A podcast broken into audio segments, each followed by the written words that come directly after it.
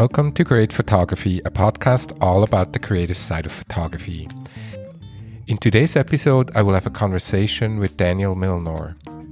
Daniel Milnor is a journalist, photographer, and writer who is now performing these duties in his role as creative evangelist for Blurb. He has a blog called Shifter Media and lives in New Mexico.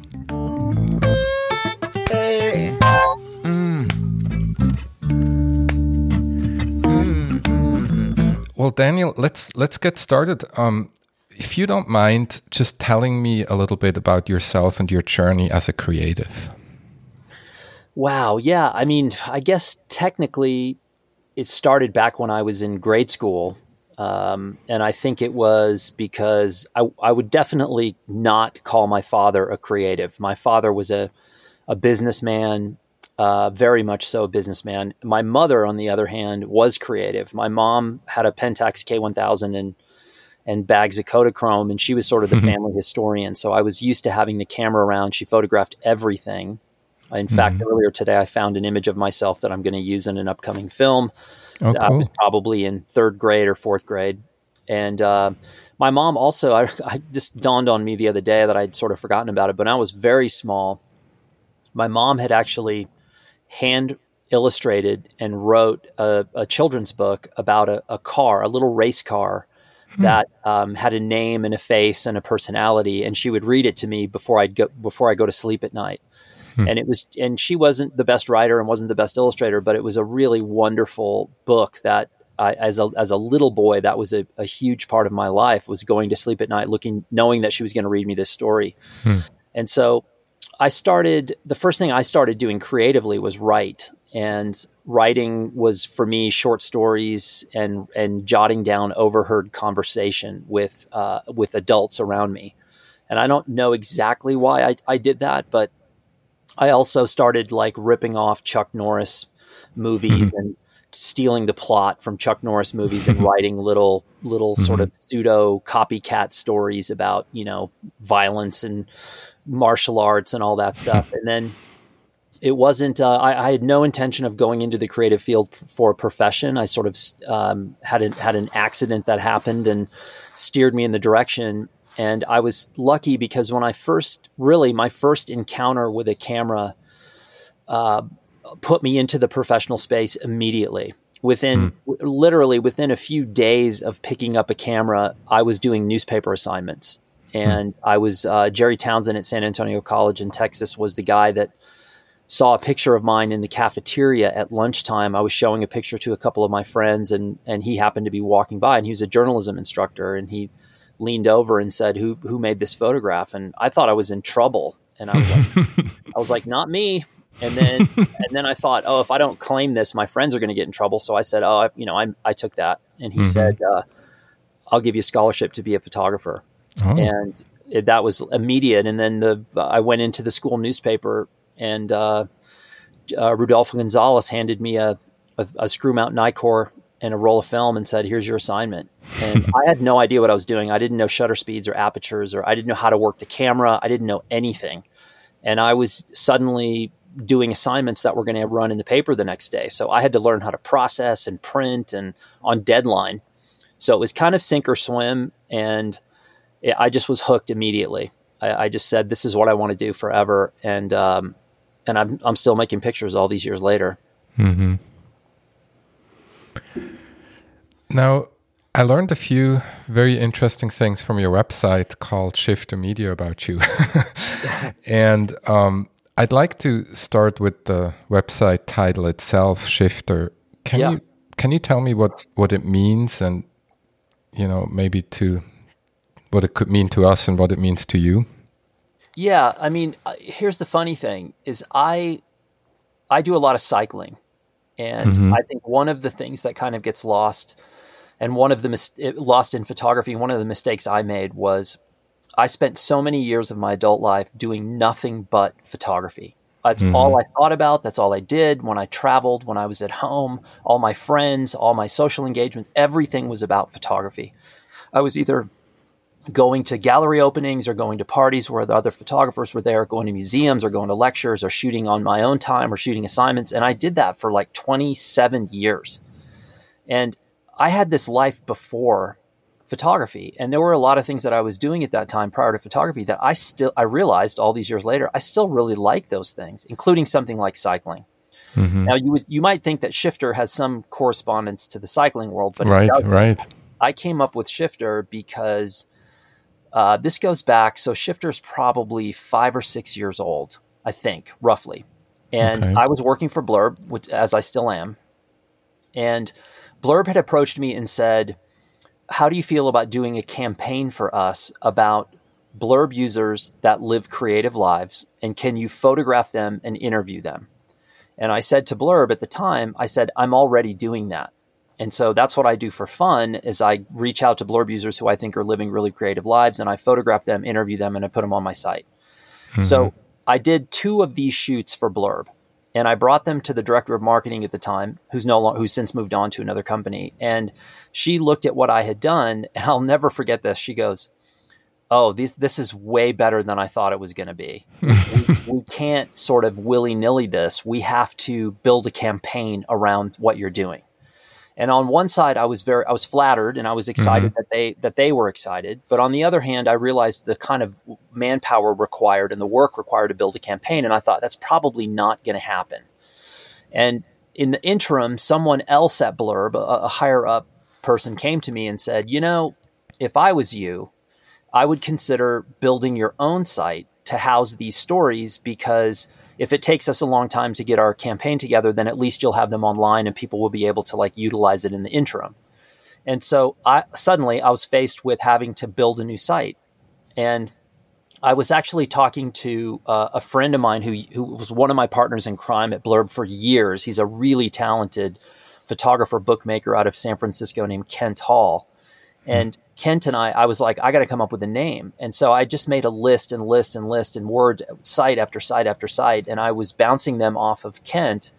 And Shifter was like, we both kind of looked at each other. and I was like, I think I really like this. And then when it came time to the dot .com, dot .org, dot .whatever, media was available. And I was like, hmm. I really like this because my life is going to change. It is going to shift. I'm going to be mm-hmm. a lot more diverse than I've been over the last three decades. And I don't honestly know where I'm going and I don't know where this site's going to be. And so the shifter part made sense. And then the media part made sense because I envisioned having a film channel, having having a written channel, having an audio channel, and I thought, you know, media is a, is a smart um, domain for what right. I'm about to do. And it's, mm-hmm. it's going to continue to evolve. I, I, had the other day, I had, a, I had, an idea of just completely redoing the whole site again just for fun, but mm-hmm. luckily I don't have time. yeah. And so, so when you, so you worked as a documentary and professional photographer for a long, long time. And so, so that, tra- that transition to now working for Blurb has been, I mean, relatively recent, but not super recent, correct? I mean, you mentioned mentioned yeah. that, but how was that transition, or how did how did that happen? You know, it's actually in the in the tech world. It's actually been a lifetime. So this goes okay. way way back. So um, I started making my own books with the help of many other friends and and industry people back in the early '90s, and I realized immediately. Number one, I loved doing it. But number two, it was very strategic. It immediately put me in a category that no one else was in. And I, I was telling somebody a few days ago, I, my original books that I sent out, I got handwritten letters from places like the National Geographic who wrote me and said, "We've never seen a portfolio like this. How did how did you do this?" Mm-hmm. So I was in love with bookmaking, mm-hmm. and when Blurb first arrived, my wife, who worked in the industry for a long time in the photo industry, she was in New York and stumbled across Blurb at a trade show and picked up one of their flyers. And she brought that home for me. And I think it was 2006. And so I just immediately made a sample book. You know, that to me is anytime there's a new company or a company of interest, I just immediately make something. Doesn't have to be anything big or special. I just test the platform. And so I got this mm-hmm. book in the mail and I was like, wow, this is really interesting and what hooked me was the fact that Blurb had a bookstore built onto the back end. And at the time, I was making books for clients, but then I was having to be shipping and receiving. And it was mm-hmm. just a mm-hmm. pain. And I was living in Los Angeles, and going to the post office in Los Angeles was not fun. It was like, mm-hmm. you know, imagine bulletproof glass and you know scary locations. And I was like, okay, this is not this. I'm, I'm getting tired of this. I was almost at the point where I thought about stopping making books for clients because I just didn't want to do the back end. So Blurb comes along. Mm-hmm. They have this bookstore, and I was like, oh, this is going to be great. I don't have to do this anymore. So I'd made like three sample books with Blurb. I had made one wedding book, one documentary book, and one portrait book, and like a promotional piece for my portraiture. Mm-hmm. And my phone rang, and it was the founder of Blurb. Her name's Eileen Gittins. And Eileen was like, Who are you? and we talked for a while, and she goes, Wow, your books look really different. And I said, Oh, you know, thanks. I'm just testing things out. I'm using these other companies. And we talked about the other companies. And Eileen then said something that basically changed my life. She said, What do you want? And of all the other companies I was using, no one had ever asked me that question. Hmm. And so I was a bit rude, to be honest. I said, Are you being polite or do you actually want to know? And she said, No, I really want to know. And I said, I want to hmm. make small run art books outside of mainstream publishing because mm-hmm. the projects I'm doing are not economically viable for a publisher. And frankly, my I, the, the publishing cycle and what you have to do to go through a publishing cycle with a publisher is not of interest to me. Mm-hmm. And I want to just be exist on my own. And she said, Do you think a lot of other people want to do that? And I said, I know a lot of other people want to do that. And so she said, What do you what do you think about being on the Blurbs advisory board? And I remember thinking to myself, when I heard the term advisory board, I thought about my father in the in the business world and like men in mm-hmm. suits with you know Right. cigarettes and ashtrays and, and martini lunches, and I was like, I don't think I'm advisory board material. And she said, No, mm-hmm. It's not that kind of advisory board. It's basically, you know, you test the you, you're we basically get feedback and you test the platform and you know this or that. But very quickly, what happened was she flew me to San Francisco and I went into the Blurb office. And I have never had an office job in my life ever. And I walked into this office and I was like, wow, um, if I was going to work for a company in an office, this is who I would want to work for because mm-hmm. these people are really cool and they're really smart and they're driven. And I was hooked. And so uh, one of their marketing people said to me, Hey, have you ever done any public speaking? And I said, Yeah, I've actually done a fair amount and I actually hmm. really enjoy public speaking. Mm-hmm. And so she said, What do you think about coming to New York and, and giving a talk? And I did. And that just immediately started the ball rolling. And so I, I continued as a photographer for a few more years. But in 2010, I said, I don't want to be a photographer anymore. And about two weeks after I sort of publicly made it known that I was not going to work as a photographer anymore, Eileen reached out again and said, What do you think about working for us? And that's, that's, I never looked back. It's been the, by far the best job I've ever had. Oh, very cool. Another thing that kind of um, stood out to me from your website, you you mentioned you recently started learning playing the guitar. are you still Are you still doing this? Okay, so ironically, uh, where I live in Santa Fe, when mm-hmm. I moved into the house that I'm, I have a little house here that we, we own a little house here in Santa Fe, but it's rented. So mm-hmm. when we left California at the beginning of this year and came to Santa Fe, we ended up renting a house outside of the city, and which is beautiful and we love it and we lucked out. But we we went into lockdown before we could have internet installed. Hmm. So I am sitting in my van as we do this recording in front of my friend's house. And my mm-hmm. friend is the one who is teaching me guitar. But the story is kind of funny. what I discovered is so when- my, I have an older brother and an older sister. Mm-hmm. And when, and my brother's the oldest. And when my brother was little, my parents went to him and said, You have a choice. You can play guitar or you can play drums. And my brother hmm. chose guitar. Hmm. He still plays guitar. He's now playing in front of audiences, and music is a huge part of my brother's life. My sister, at the same age, was given the choice of guitar or piano. And because my brother played guitar, she said, I don't want to play guitar. I'm going to play piano.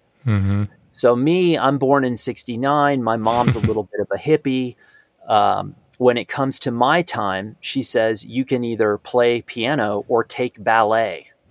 now, I was a little, I was a kid living in rural Indiana, and the, the thought of taking ballet and going to school and having my friends find out that I was in ballet was mortifying.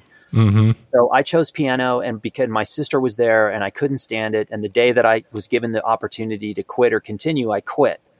So mm-hmm. we moved to Santa Fe. I meet someone out here named David Goldberg, who's a friend whose house I'm sitting in front of. And David is an incredible guitar player. And what I found about guitar players is that they assume that you can play guitar and they're so excited to share their instrument with you that mm-hmm. they just assume that you can play. So David kept badgering me, we should play guitar, we should play guitar. And I finally said to him, I said, David, I've never touched a guitar in my life. I don't know how to play. so a couple, about two years ago, middle of winter, freezing cold, I go over to David's house. I open the front door, and he's standing in the living room with his with his feet apart and his hands on his hips, like a like a county sheriff. And he says, "Shut up and go sit on the sofa." and I walk over to the sofa, and he puts a guitar in my hands, and he says, "Do exactly what I tell you to do." and he basically taught me the ACG chord progression.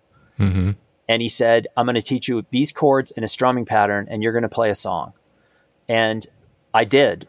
And it just I it just immediately stuck. And David said to me, "Look, if you had chosen guitar at the same time that you chose cameras, you'd be a really good guitar player. You know, you mm-hmm. have there's something you have you have sort of an innate ability to play this. The problem I have and so the, the short answer to your question is yes, I'm still doing it. Mm-hmm. The, the, the unfortunate answer is that I'm so busy with work and other things that it's sort of the it feels like it's the one creative thing that's just off of out of reach for me mm-hmm. right now.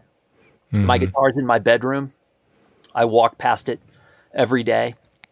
I look down at it and I go, I have to play, I have to play. And I'd love to play with my brother, which I've never done. I've never been able to play guitar with my brother ever. Oh, yeah.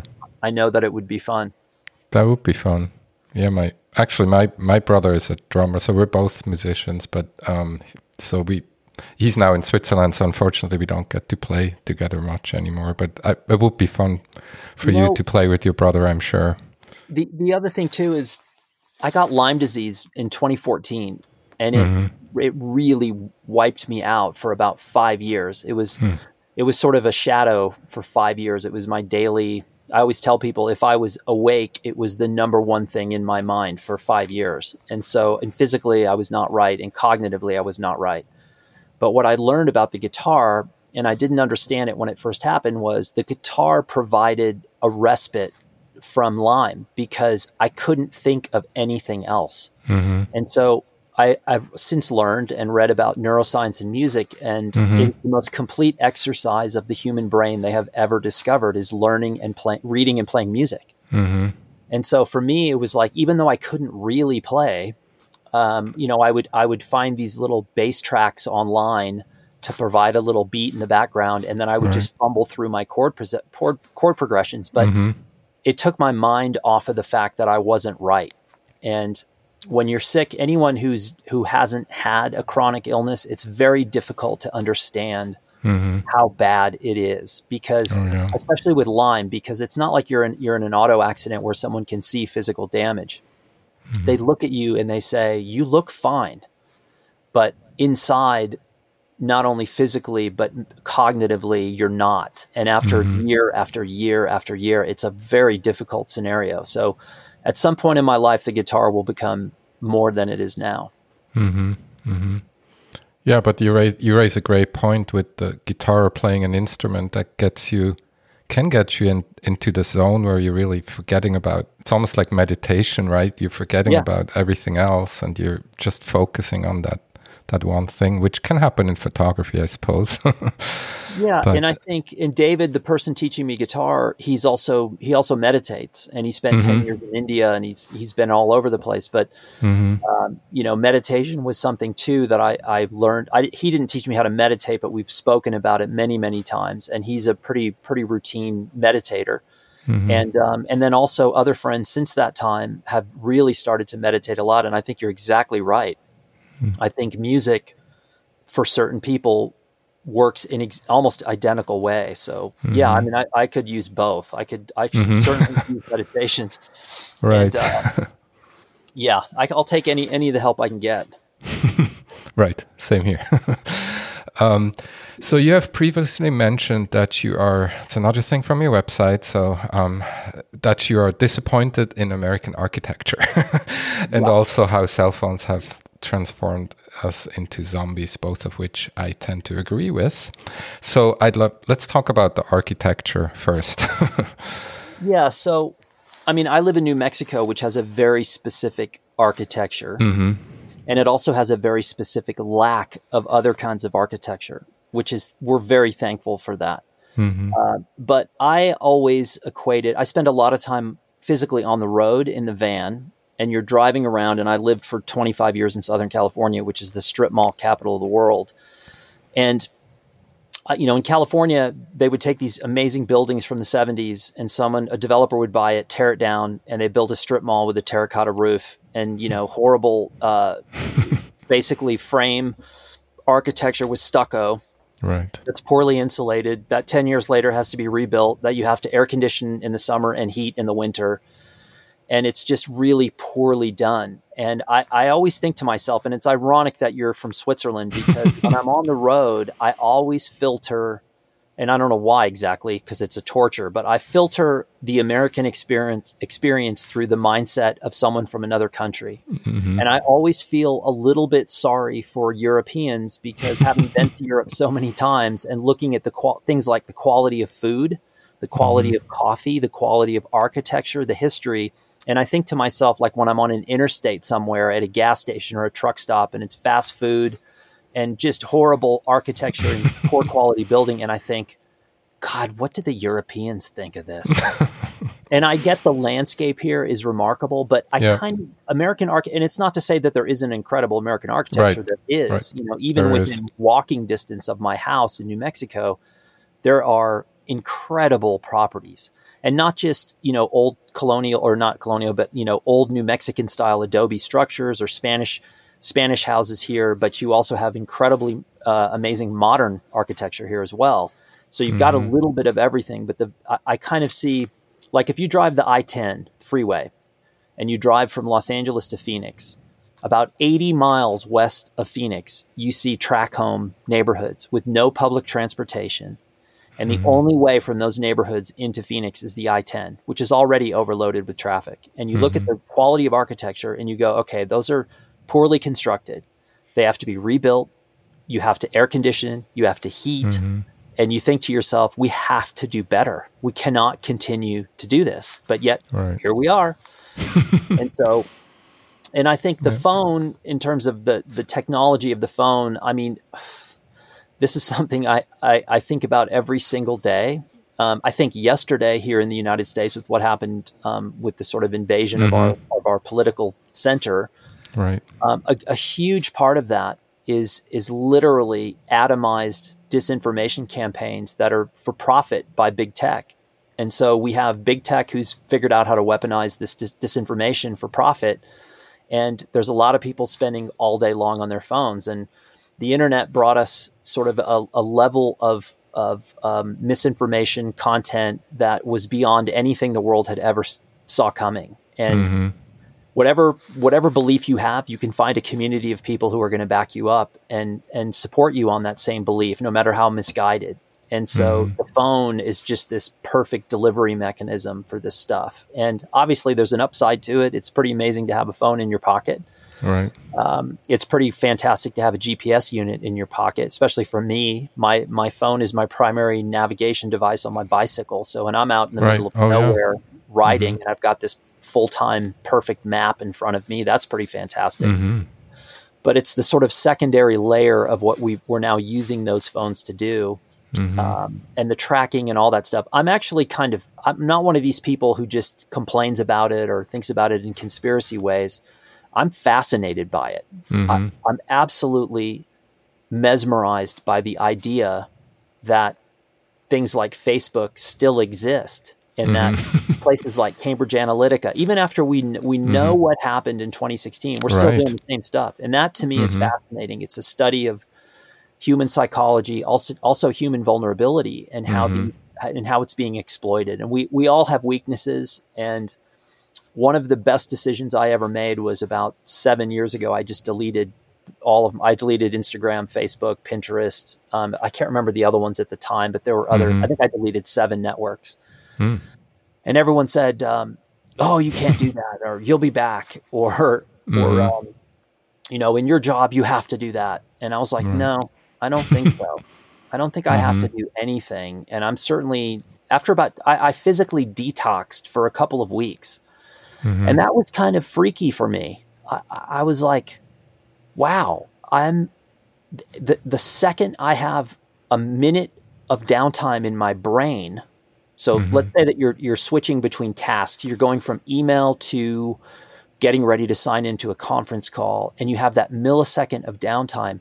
My brain was going, go to Facebook, go to Mhm. Instagram, go to Facebook, go to Instagram. And I was like, oh my God, I feel like I'm physically addicted. And this was before I really had done any kind of research on the fact that these things are physically addictive. And I was kind of having this conversation with myself, like, wow, I feel like this is really bad.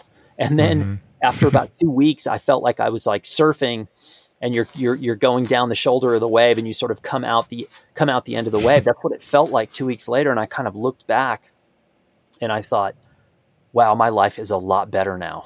And, um, and over the years, you know, Blurb has said, can you engage on this channel or that channel? And I don't want to be a jerk about it. Mhm. So like they they got me back on Instagram for a very short period of time.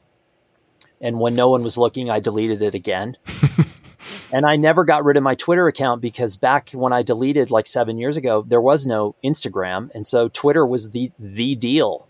And Mhm. so they said, "Will you keep your Twitter account?" And I was like, "Sure, no problem." But Mm. it's so hard for me to look at it now, like especially after what happened yesterday because Oh yeah. it's not you know every single photographer seems to be like you know spouting some sort of political ideology of one one way or another and i just don't have time for it i just i don't want to do that so hmm i'd much rather read a book Right. Right. or play guitar or play guitar.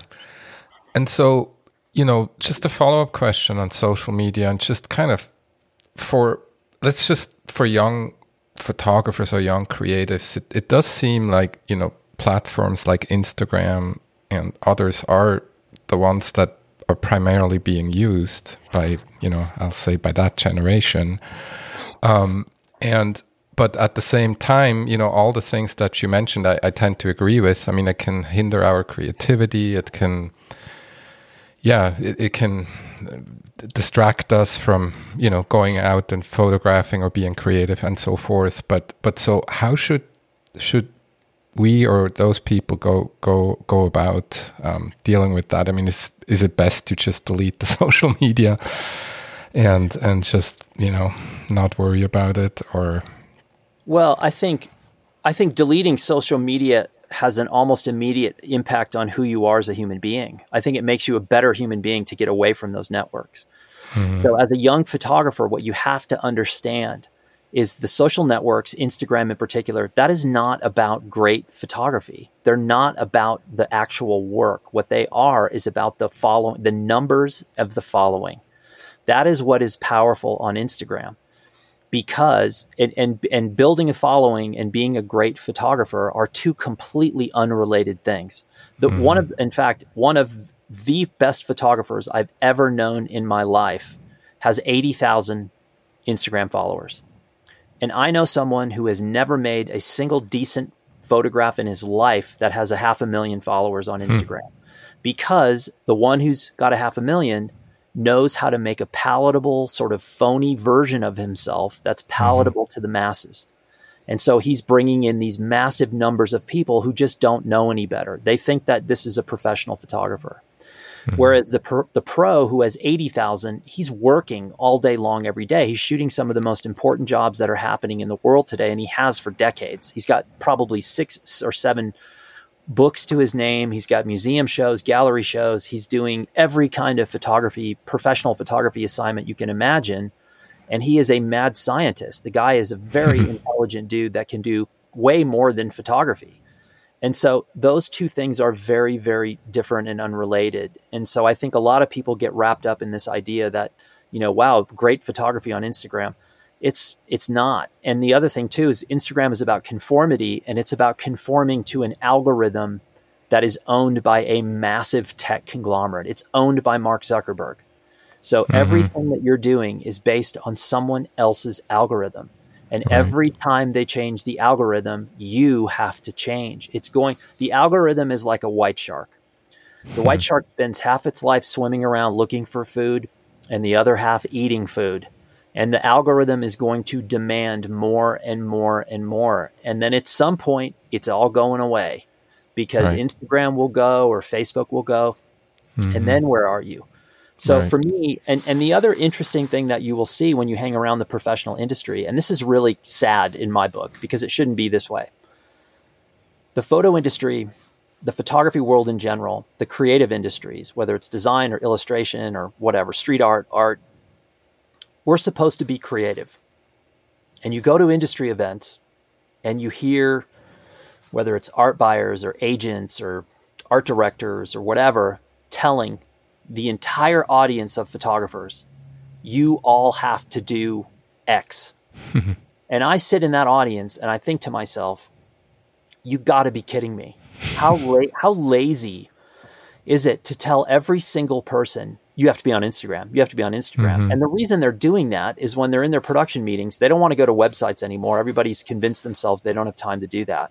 Hmm. So they sit in production meetings with two phones flipping through Instagram accounts looking for people with following, thinking hmm. that they can turn those followers into followers of different brands. I mean, that's how the whole game works now. hmm Everyone's looking for influencers and looking for influencers. And it's just, if you look at the overall health of the creative industry, I just have one question.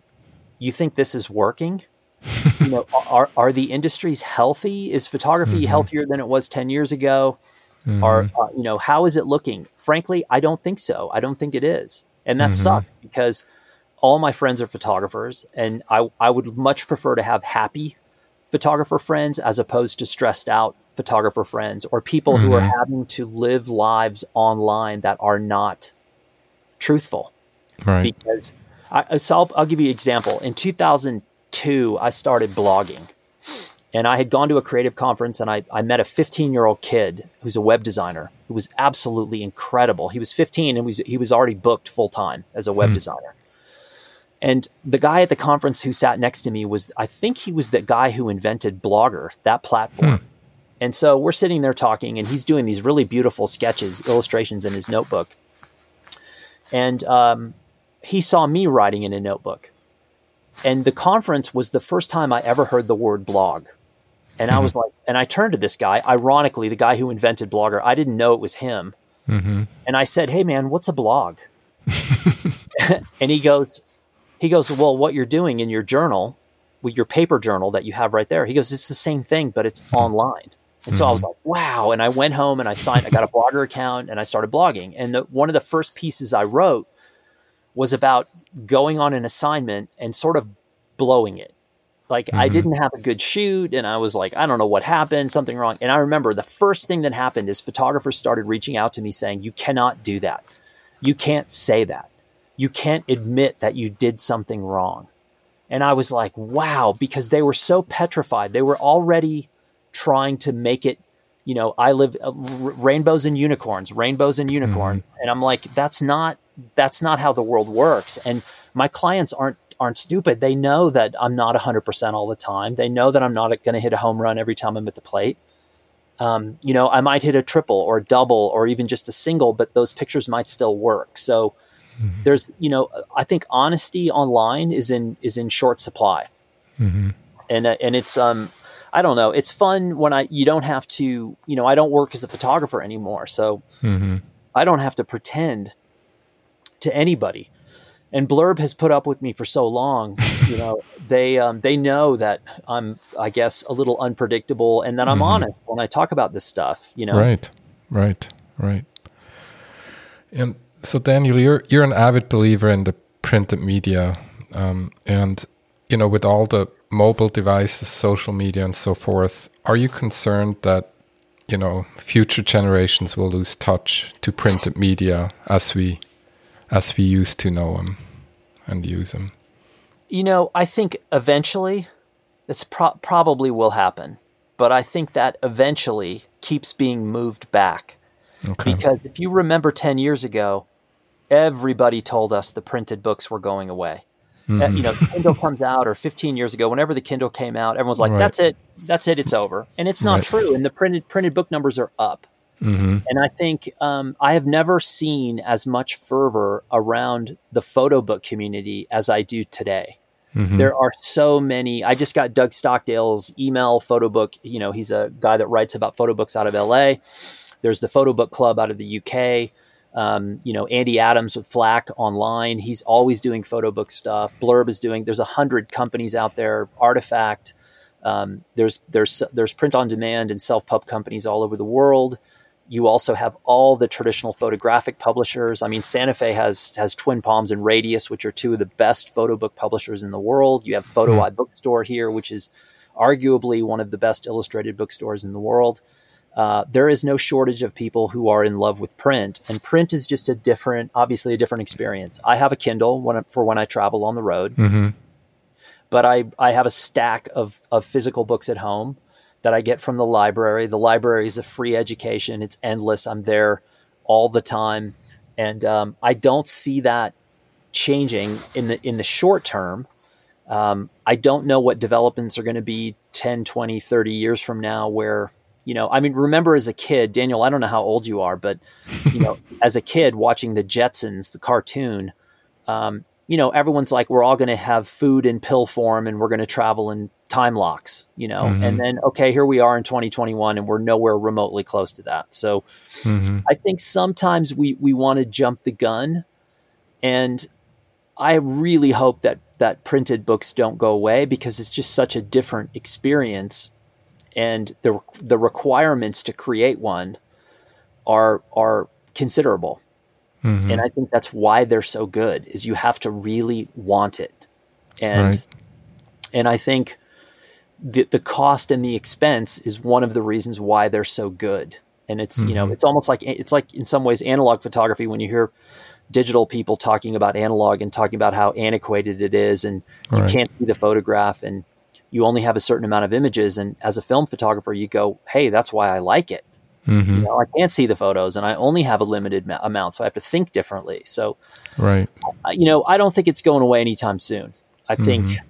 I think print and tangible objects have had a relationship with humans since the beginning, and even thirty years from now, if we if we've had some revolutionary development in the digital book world, I still think you're going to have kids manufacturing paper books by hand.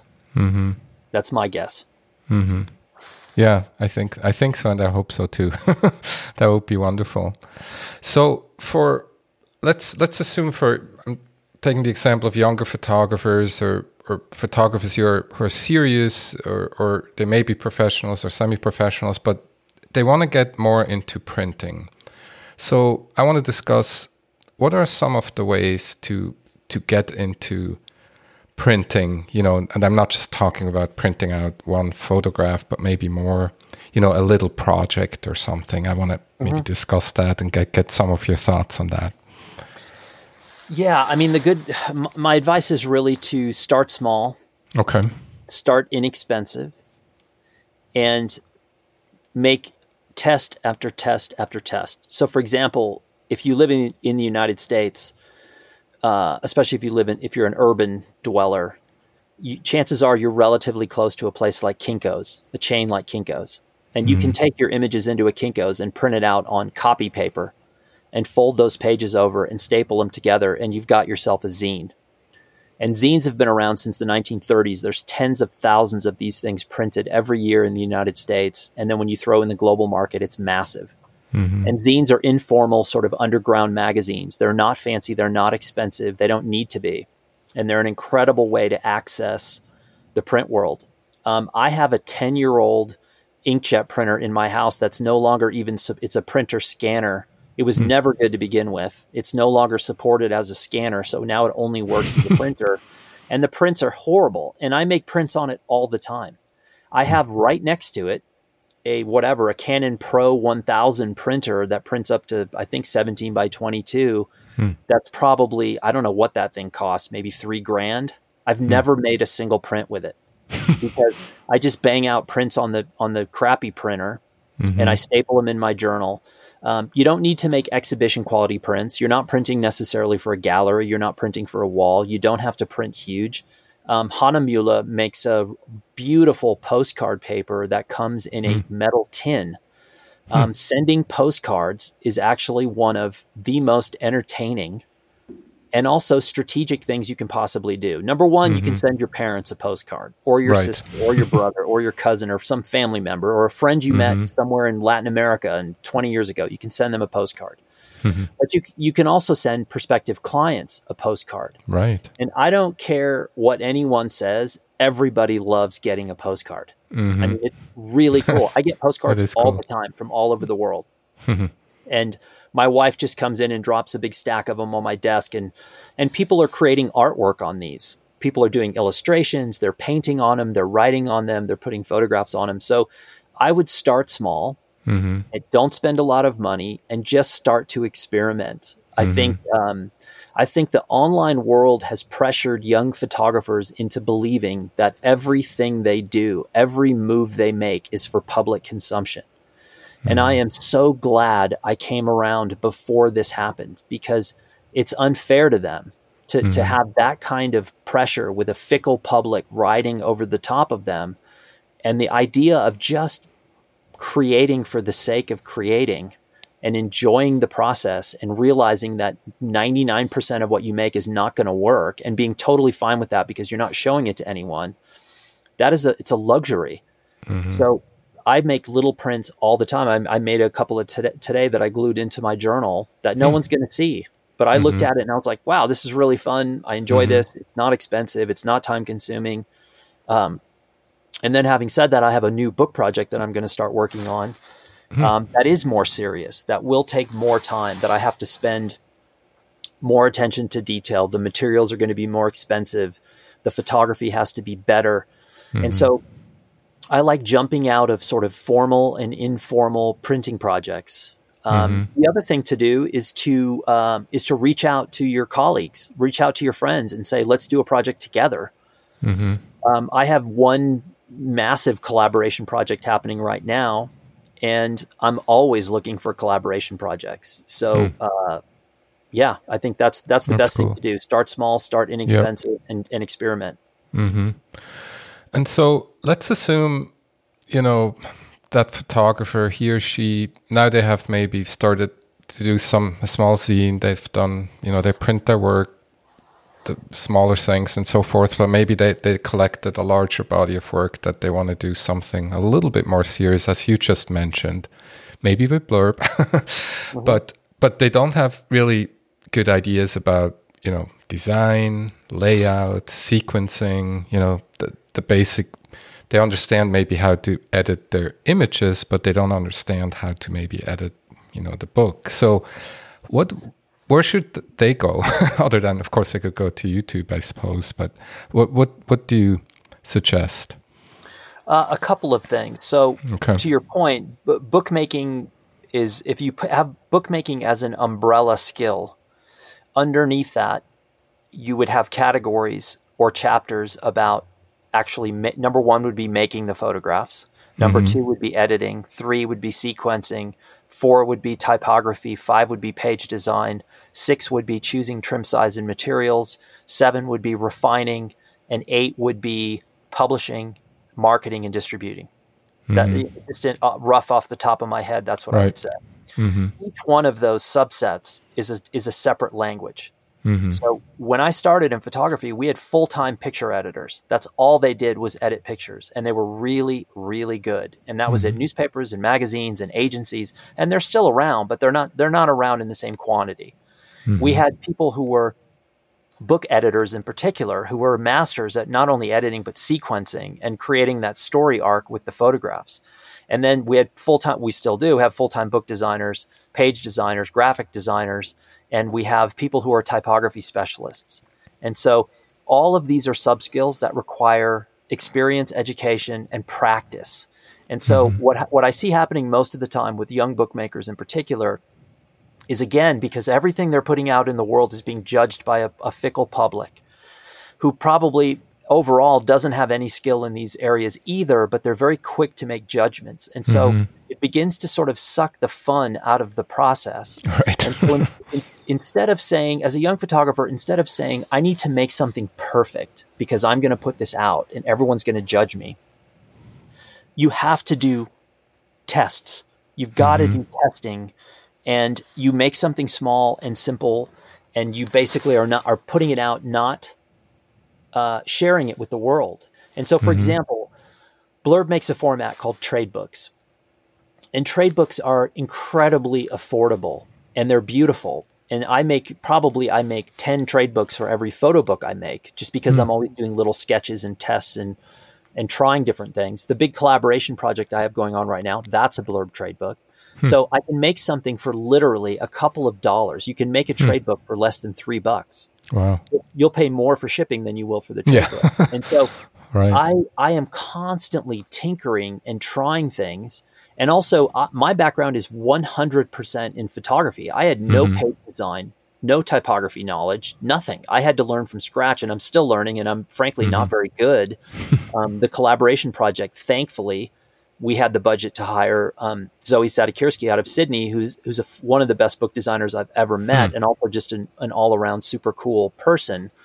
Um, and so, what Zoe does with the work that I send is so far beyond my capability. I can't even get my head around it. I, I mean, I when I send things to her, all I know is it will be transformative when it comes back, and will Hmm. be so far beyond. So, as a young creative, there's there's there's no expectation that you would be good in all of these different categories. So it, it takes Right. practice, and also when you realize, like for me, I don't have time to become a great page designer.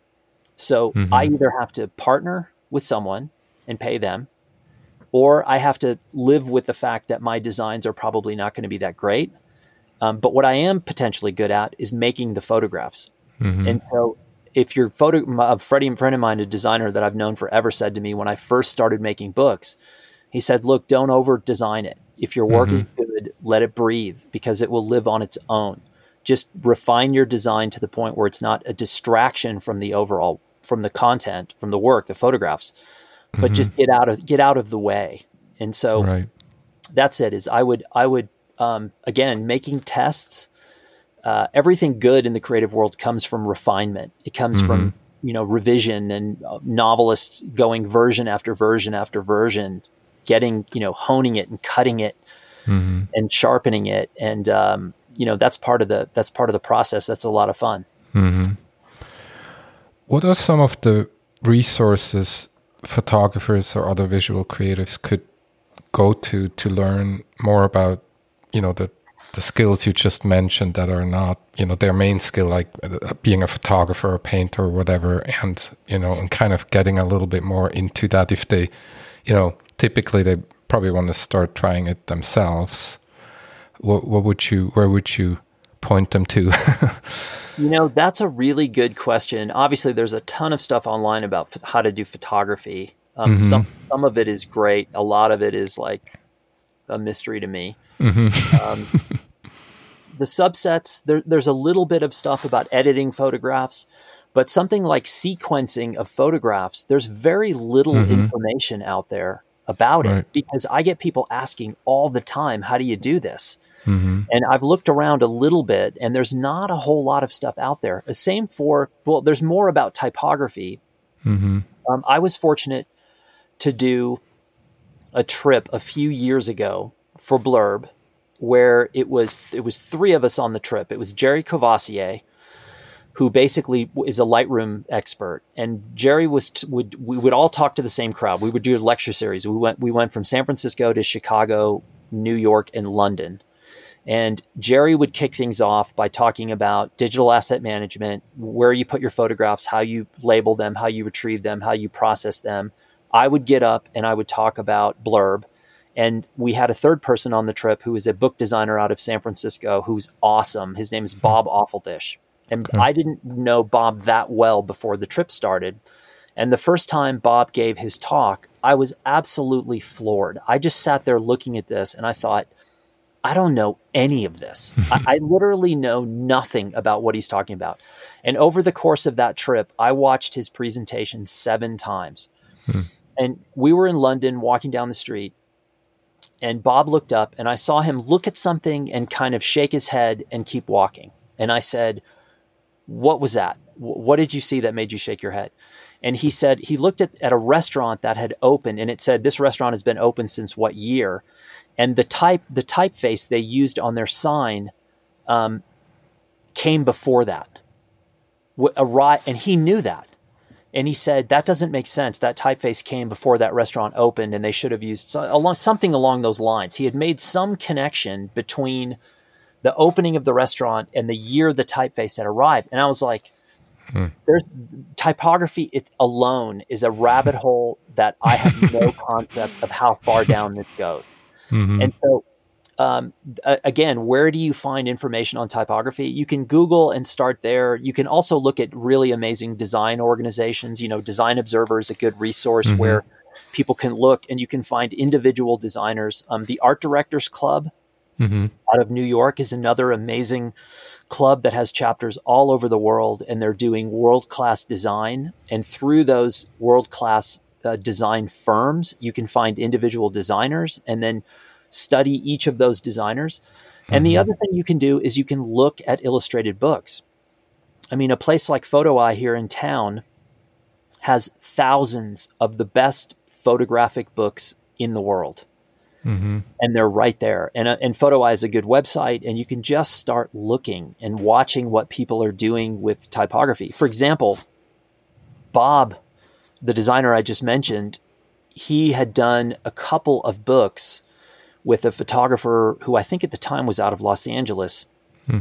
I think I'm pretty sure Bob did a book called Oblivion with um, David Maisel, which hmm. is a book about Los Angeles. He did another book called Library of Dust.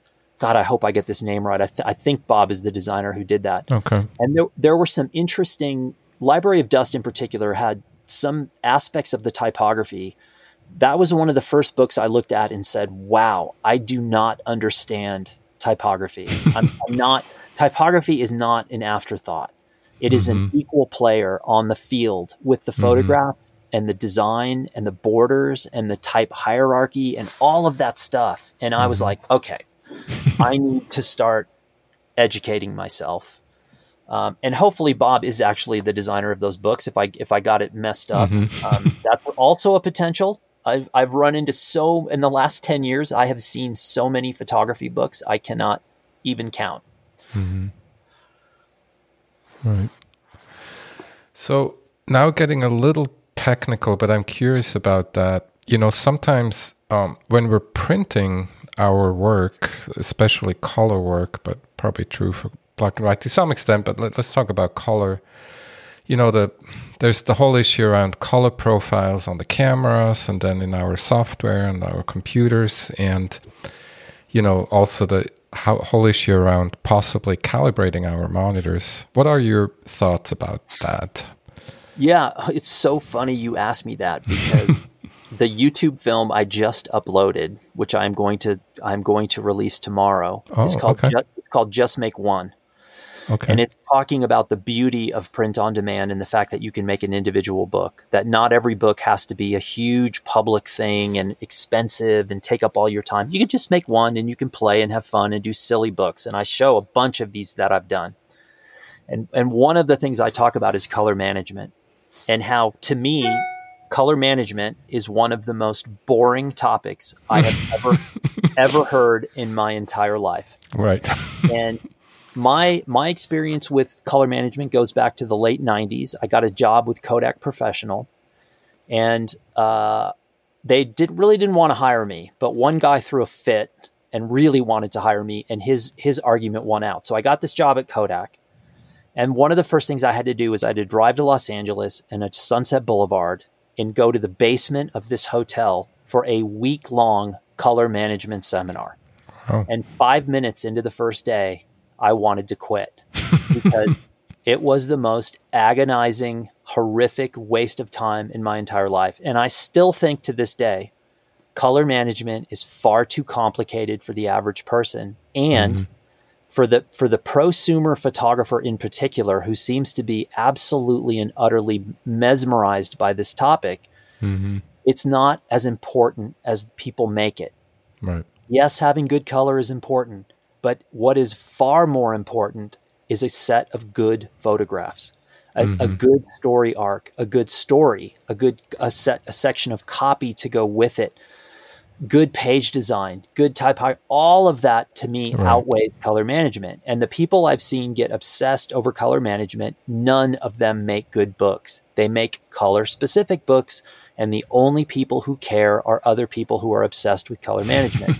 so my my advice to most people is very simple. Mhm. Calibrate your monitor. And you would be surprised how many professional photographers do not calibrate their monitor. Right. So you, there's no excuse. It's not complicated. It's not expensive. You calibrate your monitor. The number, the second thing to keep in mind is your monitor density, Mhm. because I don't know about you, but I have my monitor density, the brightness up all the Yeah. time, Yeah, me too. maxed. And I Mhm. and I don't want to sit in a pre-press house. So and I don't want to sit in a room that's designed for pre-press. I have my every window open. I have my brightness turned up. And I know if I print what I see on my Apple monitor, it's going to print dark. Right. You know, I'm just pushing so much light through these images. So you have to keep those two things in mind. Mhm. Um, like, for example, Blurb offers an ICC profile that you can download um, for your images. And Hmm. I purposely do not use it. And the reason I don't use it is because I know how many of our customers don't use it. And for a lot of people, it's so complicated and confusing, it stops them from making a book in the first place. So Mhm. what I tell people, they see my books and they go, "Oh, your books look good because you get special treatment," which is simply not true. Mhm. And I say, "Look, I don't. Not only do I not get special treatment, I buy my own books, and I basically don't use the profile because I want you to know that if you calibrate your monitor and you keep density in mind, you are going to be just fine." And obviously, if you're going to do an offset print run, if you're going to print hundreds and hundreds of books, you're going to get a proof that you can then work from the proof. I understand that having good color on books like that is important, and I'm not I'm not discrediting the fact that you want good color by any Right. means. Right, right. I'm just saying it should not be your primary Mhm. Focus when it comes to making a book because Yeah. let's face it, getting attention for your book is not easy. Mhm. Getting someone to put their phone down, turn off Netflix, and focus on your work Mhm. in, in a world that is deluged with content all Right. day, every day. It is not easy. It's hard. You Mhm. got to be good. You got to be crafty. I would much prefer crafty to perfect. Mhm. Perfect tends to be boring. Crafty. I have I have a friend. So there's there's a guy in the book world. He's actually more than someone in the book world. He used to be in the book world, and now he works for Christie's. But he's a guy named uh, Darius Himes, and Darius is one of the coolest people in the book world you're ever going to meet. Super down to earth, very knowledgeable, stylish guy, um, just a blast to be around. And he and I have done a couple little things together in the past in terms of like talks and lectures and stuff. And I remember Darius showing a book that he bought that came wrapped in this very cool wrapping. It was kind of like gift wrapped almost. Hmm. And the gift wrap was so cool. He said, I'm never going to open the book because I don't want to ruin the wrapping. Yeah. And I was like, that's really smart. That's a very cool thing that someone's going to come into your house and they're going to go, hey, this book's not unwrapped. And you're going to go, yeah, don't touch it. Don't unwrap it because I don't need to see it because the wrapping is so great. I would take that any day of the week over some landscape book that has perfect color Mhm. because it just doesn't matter. I think people are looking for for more. I think in some Right. ways we're, our refinement as human beings has reached a different level in some Right. ways at least. Other ways we're going backwards at warp speed, but um, Right. yeah, I would take I would take crafty. Right. Yeah. So, yeah, and we could go down the rabbit hole of you know sensor resolution and all that stuff, but let's probably let's not do that because I know people people obsess about you know image quality and all that, and I think that's along the same lines of Well, what you just mentioned, right? Where you know we have Yeah. fantastic photographers who, you know, from the fifties who shot everything on thirty-five millimeters um, on film. Um, anyway, I'm I'm fortunate that way, and and it's probably fortunate for this interview that I just don't know anything about that stuff because you know I I know that what my you know my cam I think my Fuji is a 24 megapixel digital camera. Um, it's it's not full frame. Um, it just doesn't matter. Right. You know, I, I mean, look, you could give me the Sony with the f- whatever the f- or the new Fuji with the hundred megapixel. you know, it doesn't mean anything. I have Right. to I have to find the right light, the right timing, the right composition, the right subject Mhm. matter. All of that stuff matters. right. And then the camera just should be something that doesn't get in the way. And, and you know, when you're, I teach workshops from time to time, and Mhm. sometimes you'll see the students who's like the student who's standing in the middle of the street, and they're staring at the back of the camera, and you're like, "Hey, wait a minute! You know, the, the, what you're here to do is in front of you. It's not in your hand." and so none of that stuff matters at all. In Right. fact, I had a, a kid reach out to me on YouTube last week, and he's a kid from I don't know where he lives. It's somewhere overseas and he's like, "Look, these are my options. I have this horrible Nokia, this old Nokia phone, which has a camera technically, and then I've got some other thing, and both choices were bad." And he's like, "What do I do?" And I was like, "Oh, you've got that horrible Nokia phone. That's exactly what you should use. Embrace, I guess, uh, embrace the suckiness of that phone." hmm because you and then print large. Print as large as you can with the worst camera that you have. And i go that's interesting to me. Hmm and you don't have anything else. So what are you going to do? You're either not going to shoot or you're going to use this horrible camera. It's like use the worst one you have and embrace the fact that it's not good and then maybe find the beauty in the fact that you don't have something that's good. And you can make up for that maybe by a little bit a little bit better design a little bit better typography use etc it's a, it's a little game that you can play. But yeah the, the same color management people tend to get obsessed over hmm camera technology. And Right. uh, man it's a that's a great great conversation right before you go to sleep because it's, Yeah. pretty, it's pretty boring. Right. Daniel, you're you're an avid reader and you often recommend books on your blog, shifter.media. Are there any books you would recommend to maybe our audience and perhaps focusing on the creative side of you know the, the printing or you know some of the topics we talked about? Or you, you know if nothing comes to mind maybe you know what are you reading right now or recommending right now?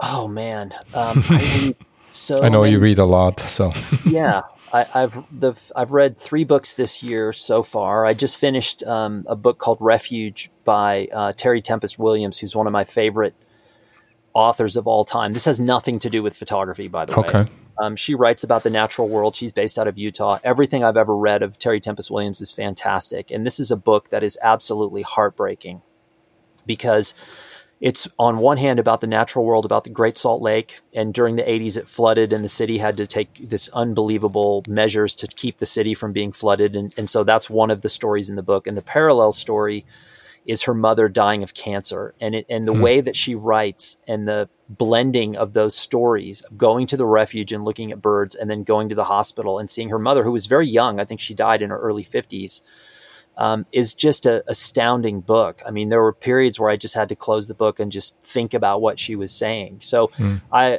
I I just read a Philip Caputo book. Um, uh, this is a good angle for photographers. Philip Caputo is known for a book called the, A Rumor of War, which he was a foot soldier in Vietnam. When he came back, he wrote a book called A Rumor of War, and it's one of the classic books about the war in Vietnam. Hmm. He also wrote a book called Del Corso's Gallery, which is about a photojournalist Hmm. and and that's a good book. Um, you have The Year of Living Dangerously by Christopher Koch. That's another good book. Um, Highways to War is a book, another book about a photographer by Christopher Koch. Um, you have River of Time by Jon Swain, which was about um, the Khmer Rouge takeover of Cambodia. He was a writer. Uh, if you saw a movie called The Killing Fields, sorry, there's a helicopter. Oh yeah, yeah. Um, there was a movie called The Killing Fields. Mhm. Um, the, Right. The, um, and and Jon Swain is one of the characters in that.